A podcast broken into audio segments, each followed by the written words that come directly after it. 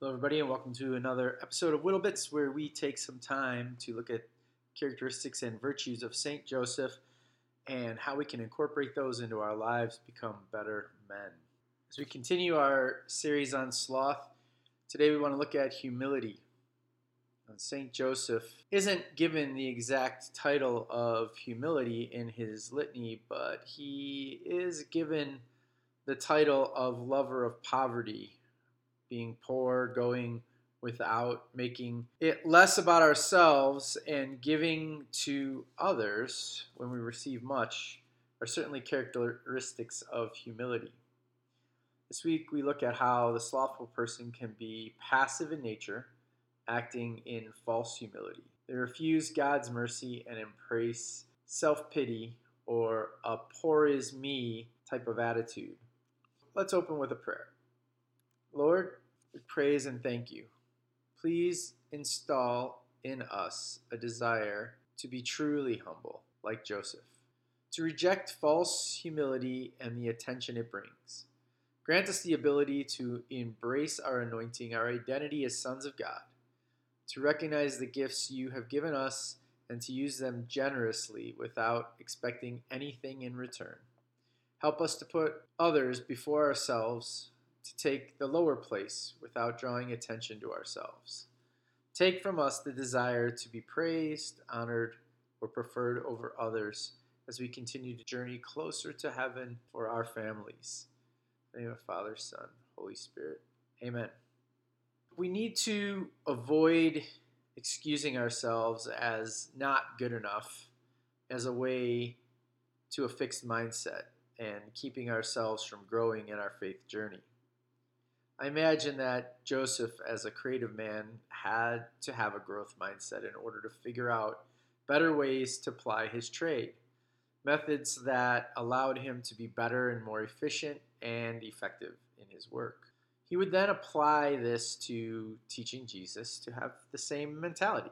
This is not overconfidence, but rather a recognition of the gifts God wants to give to you and receiving and using them. Is there something that we are refusing to do for God because we lack confidence, think we are incapable or too weak to do?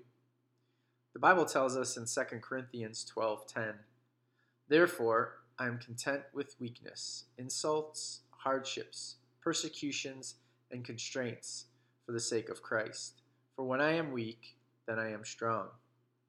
As I've heard Father Burke Masters say, humility isn't thinking less of ourselves, it is thinking about ourselves less. He also spoke about how his dad told him as a young aspiring baseball player, and I'm paraphrasing, that no one was better than him and that he wasn't better than anybody else. See, at our best and humblest, we should seek God before doing anything. This idea of humility should not cause us to freeze up or paralyze us from acting. True humility doesn't do that. That's what sloth does.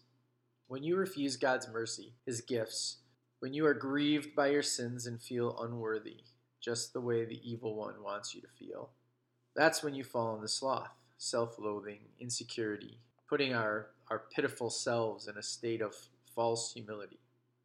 This can happen as a defense mechanism because we are overvaluing the opinion of others and we fear the cross and crucifixion. We fear allowing the Lord to make our hearts ablaze with His love. This means work. This means lowering ourselves and elevating Him and others above us. Christ's sacrificial love frees us from the fear because our security and our worth is rooted in Him, not in the opinion of others or ourselves, not in what we are capable of. To overcome this form of sloth, we need to grow in our littleness, our true humility. To empty our cup, God cannot pour into a full cup. Allow God to heal our fears and insecurities, our pride, our desire to control, and appearances, our insecurities. This way we rely on God. Grow in His love that bears all suffering, allowing us to suffer better to compliment others, even when we desire the compliments ourselves, to recognize the good works of others and refrain from pointing the spotlight on ourselves and what we have done. Doing this will cure us from being paralyzed by our domineering and tyrannical egos, enabling us to rest securely in the love of Christ. In this way, we can know we are loved, even when others reject us, rebuke us, humiliate, or forget us. You will know you're making progress when you see that life is not about you receiving power, honor, praise, and glory, but rather it is about rejoicing when someone else does something great and suffering well, unnoticed, with others when they struggle. This is the love Christ showed us on the cross and the way to true freedom.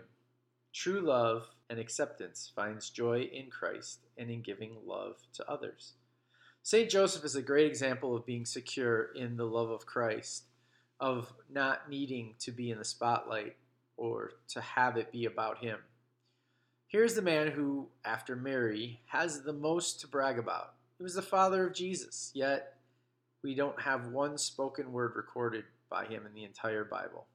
Do we think there were no amazing or noteworthy stories about Joseph? I cannot believe this. You not get the title Comfort of the Trouble without having empathy and putting others first.